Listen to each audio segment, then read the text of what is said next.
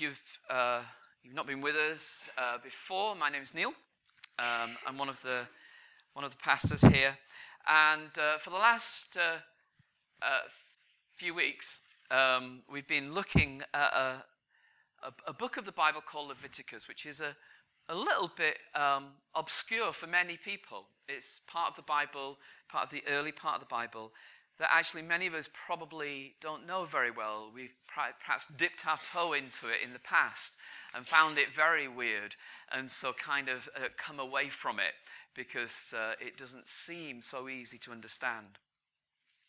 The whole, of the, uh, the whole of the book really has one major theme, which is about uh, be holy, because I, the Lord your God, am holy. This idea of holiness that stands so uh, much at the root of the book.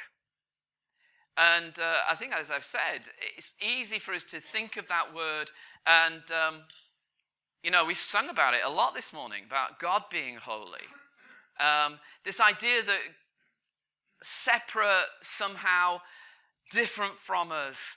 And yet, in the midst of this book, um, the call to the people of God is be holy. And um, unless you're very uh, self deluded, most of us would go, yeah, fine. Sounds like church talk. Doesn't sound like ordinary day talk. Doesn't sound like real life talk. But actually, of course, for these people, that's exactly what they were trying to work out. How do you live a life set apart from God in an ordinary life? And um, although the first two weeks we started looking at this book were kind of like the stuff you might expect um, in church, the first week was about sacrifices, about how do you get close to God and how does God see you as worthy of coming to Him. And the second week was very much about this idea of being a priest, about being bridge people between a God that we know and the rest of the world. But actually, the, from this moment on, what you're going to read and what we're going to encounter in this book are people trying to work out how do you actually live a different life in the midst of an ordinary world. In an ordinary world. And um, uh, yeah, we're going to start with some of the sort of most mundane things. I have to say that sometimes I think the Bible is far more robust than Christians are. The Bible talks about stuff that we don't talk about in church, which I think is wonderfully ironic. The Bible is more earthy, more earthed than we are. Because we kind of get into church mode, into what we think is sort of holy mode, and we think, oh, but all that stuff, that's the ordinary stuff. And the Bible says there's no such thing as ordinary stuff. Actually, what God wants is both to touch ordinary stuff and for us to live in the midst of ordinary stuff with a new perspective. And what I'm hoping to do in the, in the few weeks that come is to begin to explore this. Okay, so, if you've got your Bible, and now there's, there's four chapters, so we're clearly not going to read all four chapters. And in fact, it probably wouldn't even be that particularly helpful um, to read masses of this at this point. So, if you have a Bible, can you turn to chapter 11? And let me just show you what's going on in these chapters. If you're reading in the church Bibles, um, the ones in front of in your pew, the, the, the, the, difficulty about the church pew Bible is there's no chapter headings. Uh, in, in, in some Bibles, they sort of give a little bit of a, an overview of what's going on in the chapter, whereas in the church pew Bibles, it's just one long continuous, so you can't quite always see it as quick. But in the NIV, the version I'm reading from, in chapter 11, for example, the heading is clean and unclean food. Okay? And it begins like this the Lord said to Moses and Aaron, Say to the Israelites, of all the animals that live on land, these are the ones you may eat. You may eat any animal that has a split hoof, completely divided, and that chews the cud. And then the next verse begins to say, Ah, because there's some people who would go, Yeah, but. And verse 4 explains there are some that only chew the cud or only have a split hoof. You mustn't eat them. The camel though it chews the cud, does not have a split hoof, ceremonially unclean. The coney, or the rock, um, uh, kind of like a a, badger or a sort of something like that. The coney, though it chews, I've never been tempted to eat a coney, so I have no idea what it actually looks like. The coney, though it cleans, chews the cud, doesn't have a split hoof, unclean for you. The rabbit, though it chews the cud, doesn't have a split hoof, unclean for you. And the pig, though it has a split hoof completely divided, does not chew the cud, unclean. You mustn't eat their meat or touch their carcasses, they're unclean for you. And so it goes. Just a cow. And then the next, he moves on to fish. Of all the creatures living in the water the seas and the streams, you may eat any that have fins and scales. So that's prawns out, lobster out, crab out. Okay? And, and then verse 13, just in case you're tempted, these are the birds you're to detest and not eat because they're detestable eagle, vulture, black vulture, red kite, any kind of black kite, any kind of raven, the horned owl, the screech owl, the gull, any kind of hawk, the white uh, little owl, the cormorant, the great owl, the white owl, the desert owl, the osprey, the stork, any kind of heron, the hoopoe, and the bat. So Alice Cooper, wrong. Ozzy Osbourne, wrong. and so it goes. Then chapter 12 begins. The Lord says to the woman, said, the Lord said to Moses, "Say to the Israelites, a woman who becomes pregnant and gives birth to a t- son will be ceremonially unclean for seven days, just as she is unclean during her monthly period. On the eighth day, the boy is to be circumcised, and the woman must wait 33 days to be purified from her bleeding, etc., etc." Verse chapter 13 begins. When anyone has a swelling or a rash or a bright spot on his skin, that may become an infectious skin disease, he must be brought to Aaron the priest or to one of his sons who is a priest. And probably in the whole Bible, this is the chapter that I found most difficult to read because it keeps going on about looking at these scabs on people. All right, and what happens if hairs are growing through it? What happens if it's an open flesh wound and all the rest of it? But what makes you clean? What makes you unclean? Verse 47 of that chapter is about mildew. If any clothing is contaminated with mildew, any woolen or linen clothing, any woven or knitted material of linen or wool, any leather or anything made of leather, and if the contamination in the clothing or leather or woven or knitted material or any leather article is greenish or reddish, it's a spreading mildew and must be shown to the priest. And uh, chapter 14. This is infectious skin diseases. These are the regulations for the diseased person at the time of his ceremonial cleansing when he's brought to the priest. The priest is to go outside the camp and examine him. If the person has been healed of his infectious skin disease, the priest shall order that two live clean birds and some cedar wood, scarlet yarn, and hyssop be brought for the one to be cleaned. And then it tells you what you do with all those various things. And then finally, chapter 15 begins this is the, the, the this year, in, in our first Sundays, which are all age worship, um, we're going to continue the theme. So we're not doing something different. We're going to, so next week, we're going to do the Day of Atonement, which I'm really glad about because chapter 15 wouldn't have been appropriate. The Lord said to Moses and Aaron, Speak to the Israelites and say to them, When any man has a bodily discharge, the discharge is unclean. Whether it, continuous, whether it continue, continues flowing from his body or is blocked, it will make him unclean. This is how his discharge will bring uh, about uncleanness. Any bed the man with a discharge lies on will be unclean. Anything he sits on will be unclean. Anyone who touches his bed must wash his clothes and bathe with water, and he'll be unclean till evening. And then um, it goes down all the way through if you wish to read this. Verse 19 When a woman has her regular flow of blood, the impurity of a monthly period will last seven days. Anyone who touches her will be unclean till evening, and uh, anything that she touches will become unclean. Verse 25 When a woman has a discharge of blood for many days at a time other than a monthly period, or has a discharge that continues beyond her period, she'll be unclean as long as she has the discharge, just as in the days of her period. Well, I think I don't need to comment on any of that now. I just want to say, go and serve the Lord with joy.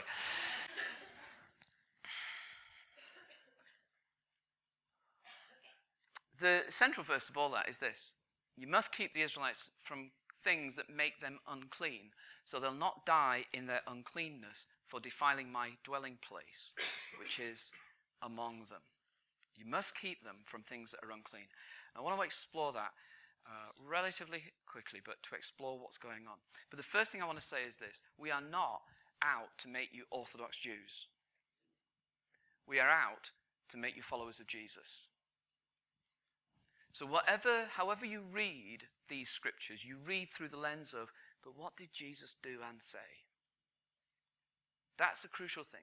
Because actually, we, and this is a really important uh, way of actually reading Bible, is you don't read from the beginning to the end chronologically. You read from the middle backwards and the middle forwards because of Jesus. So you actually start with Jesus and then read back and go, so what was that about now because of who Jesus is and how did he deal with it? And then you read forward, well, what's Jesus wanting to do?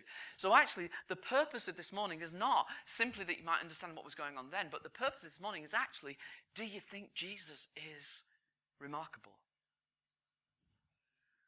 And, um, and I do hope that at the end of this, you will.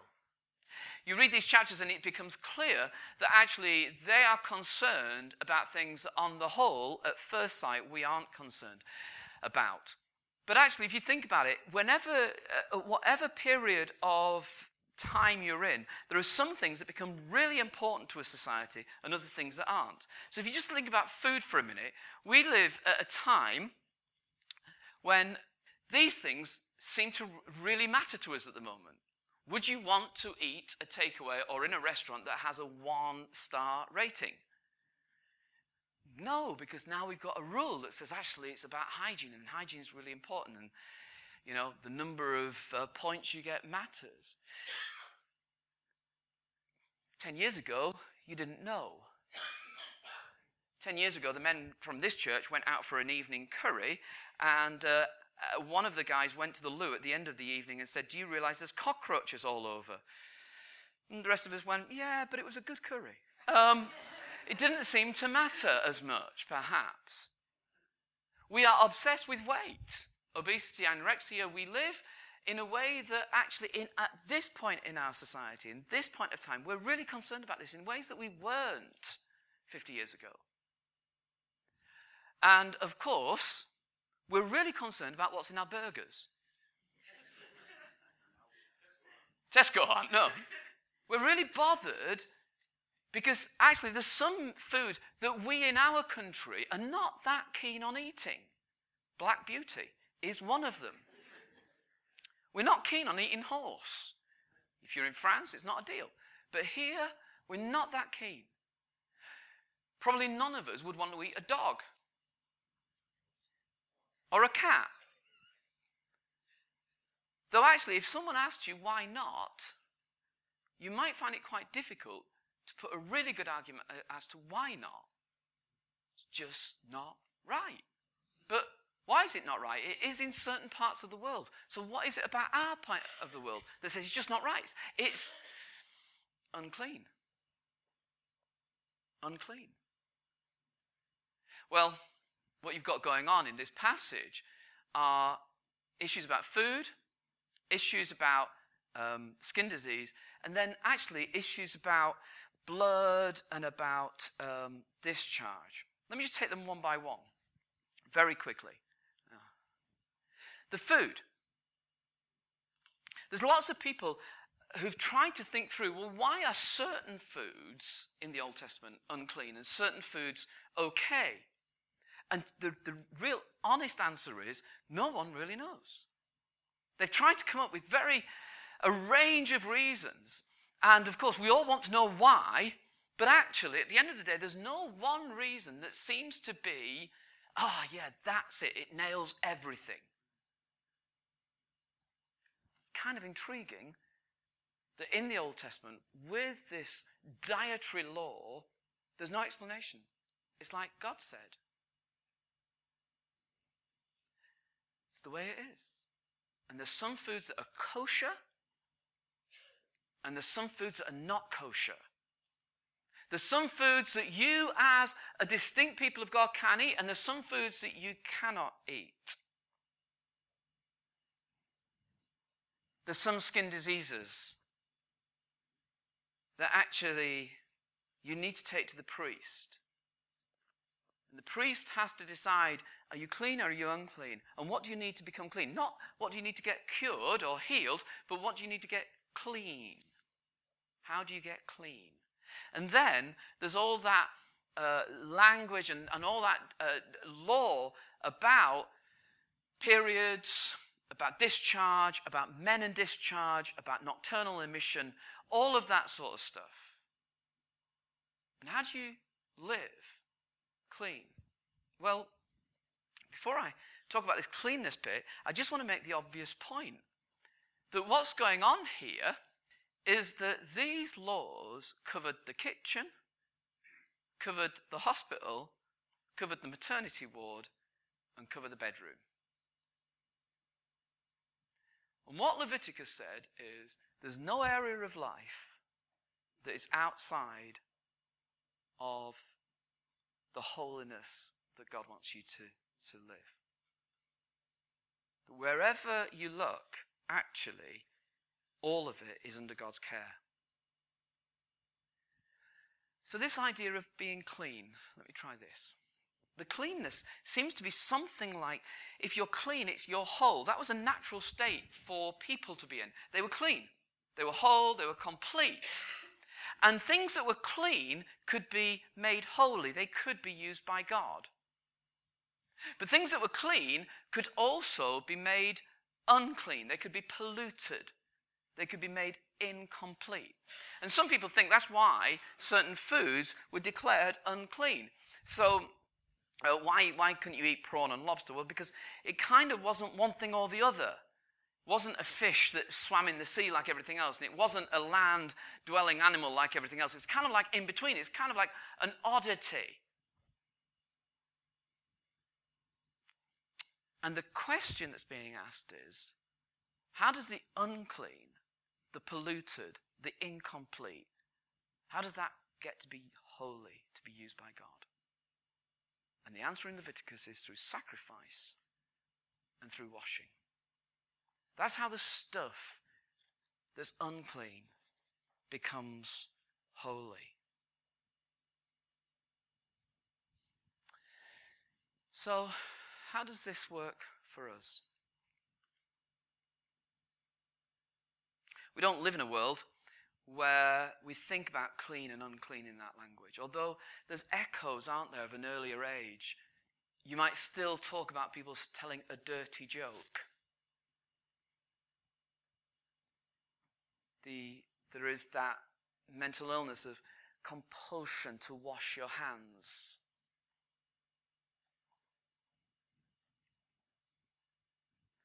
You might even see it.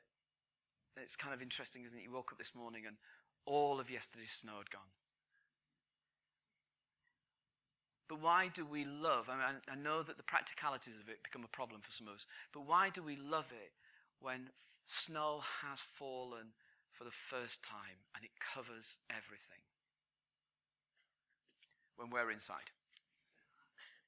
Why do we love it? Because actually, everything that is ordinary is made clean. Walking this morning just reminded me that, yeah, it's, it, it was a nuisance to have it all slippy. Yes, it was, it's horrible when it all goes slush, but actually, when you just saw it in the rain, it looks so mundane. We long for cleanness. We may not talk about things being unclean. We may not talk about things not being uh, holy but lots of us know that we live with things that just don't feel right. We might use different language. We might say it's just out of kilter. It's just not working well. I'm just not in a good place. I'm just not in the right state of mind. Things just aren't right.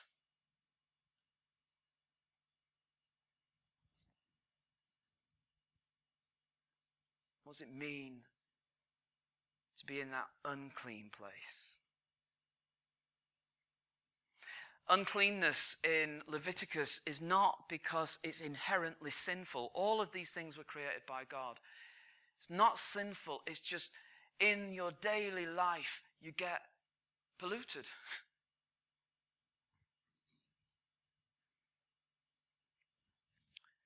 And then we meet Jesus. Turn with me to Mark chapter 7. Mark chapter 7.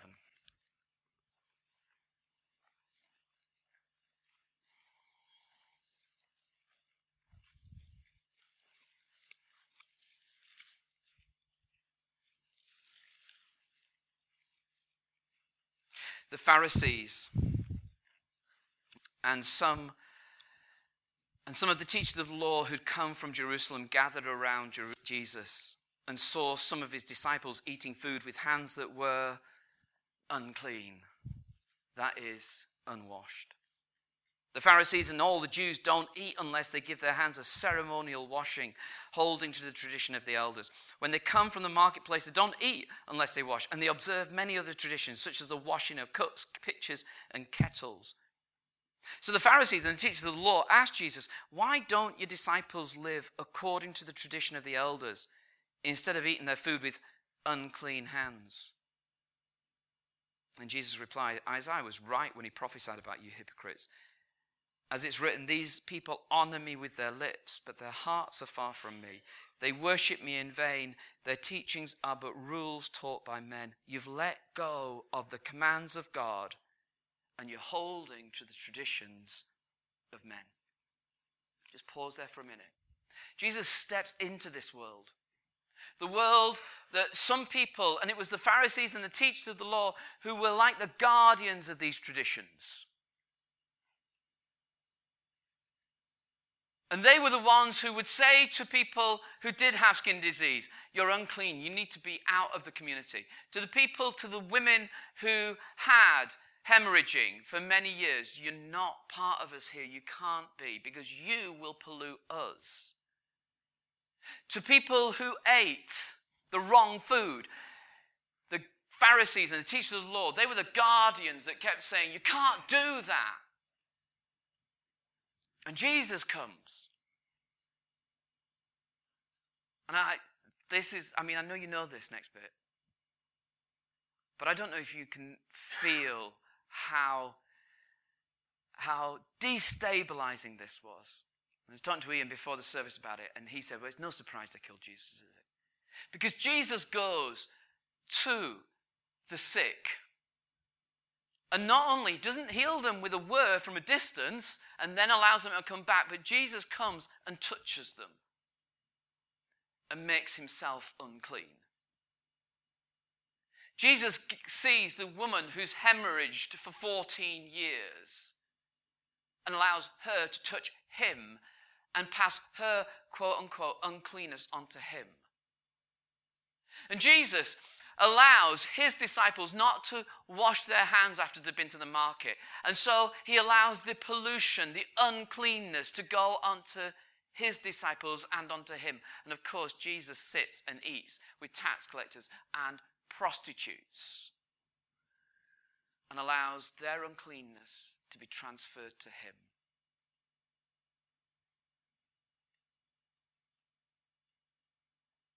It was easy for the Jews at that time to imagine that, well, we've kept all these laws, so God, you must do this for us. Do you know that feeling? We've done all this for you. You must do that for us. And Jesus comes and goes, I'm going to change the equation. I'm going to come to people who can't make themselves clean. And I'll take their uncleanness.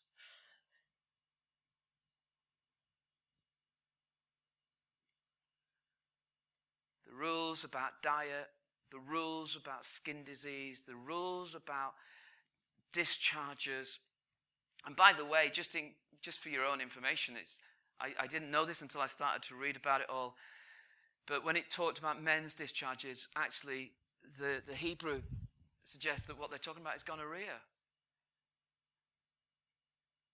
That's the discharge from men. It's gonorrhea.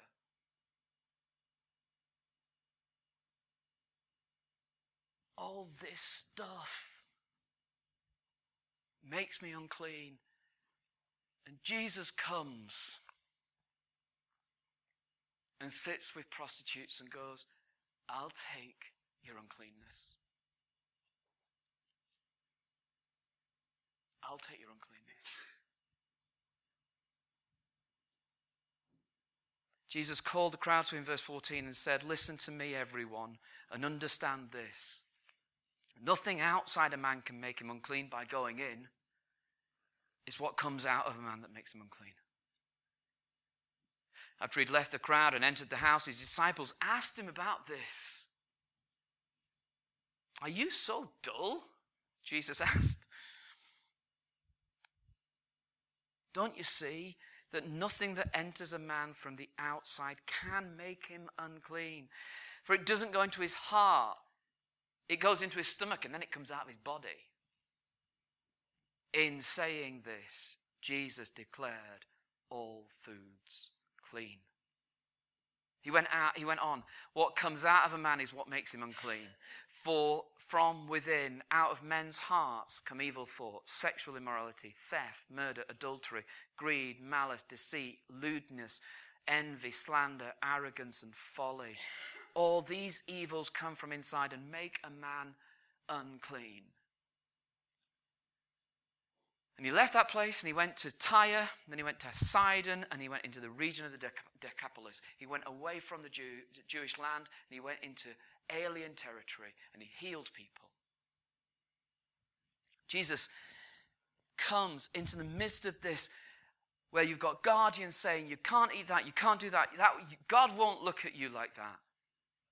And Jesus says, I'll take your uncleanness because actually the issue is not the rules you keep, the issue is the heart you have. What you need is a new heart.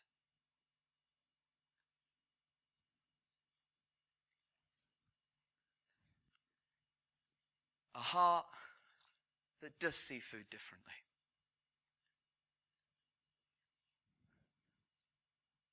A heart that does see illness differently. A heart that does see childbirth differently. A heart that does see the bedroom differently that actually Jesus enters all these areas and says, actually, you need a new heart in these areas.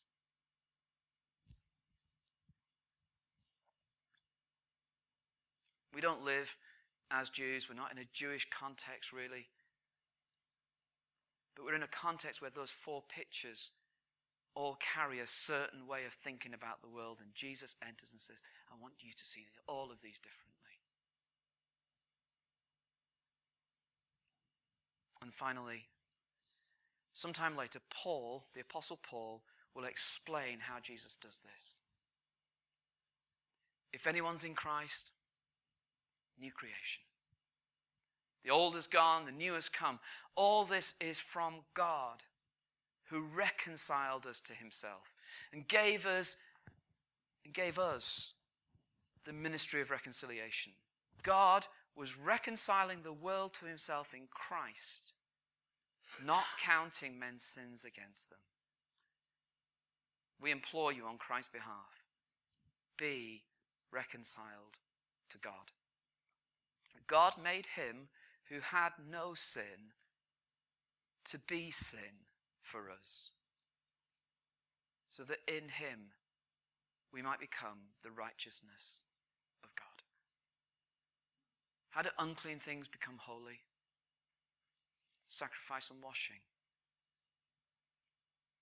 Jesus comes into our world and says, I'll take all that uncleanness, I'll touch, and that uncleanness, and all that stuff, all that rubbish, all the things that hold you from God, all the sin, all that separates you, I will take on myself, and I will become unclean so that you don't have to be. I will become unclean so you don't have to be.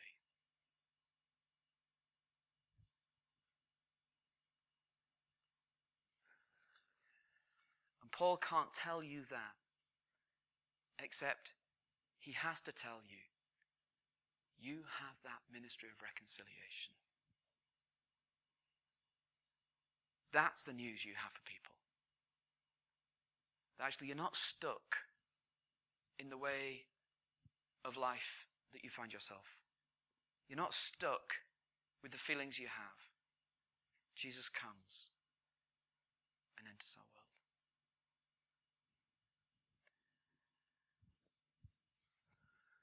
I was reading the two together, I just was reminded of the brilliant picture of Jesus. I think it's absolutely amazing what he did. And that's why he was crucified. Because actually, everybody else said, You've changed the rules. And Jesus said, Yep, you're dead right, I've changed the rules. Because from now on, I'm going to include those people. I'm going to include those people. I'm going to include those people. I'm going to include me.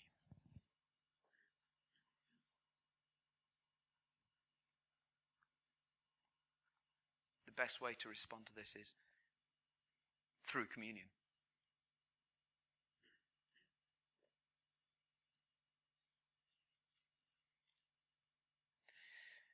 We take the bread and we break it, and we say, This is the body of Jesus that was broken for us.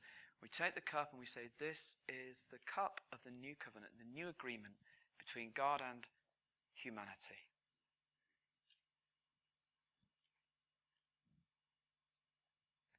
And you can take it easily and quickly and cheaply, and it's yeah, yeah, yeah. Or you can take it deeply and profoundly and recognize that at the cross, He touched your uncleanness and made you clean. God made Him who had no sin to be sin. The transfer happened so that you might be free.